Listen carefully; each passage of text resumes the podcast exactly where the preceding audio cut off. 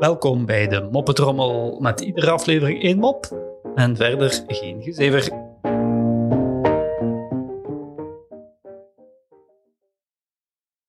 Er zit een Nederlander in de trein.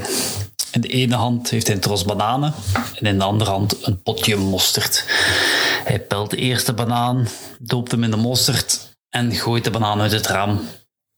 Daarna pelt hij de tweede banaan, doopt hem in de mosterd en gooit hem ook weer uit het raam. En zo doet hij dat met die hele tros.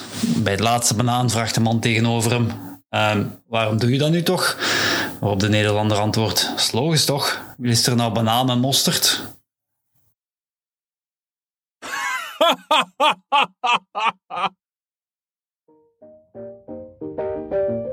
Zo, dat was de moppetrommel voor vandaag. En tot morgen.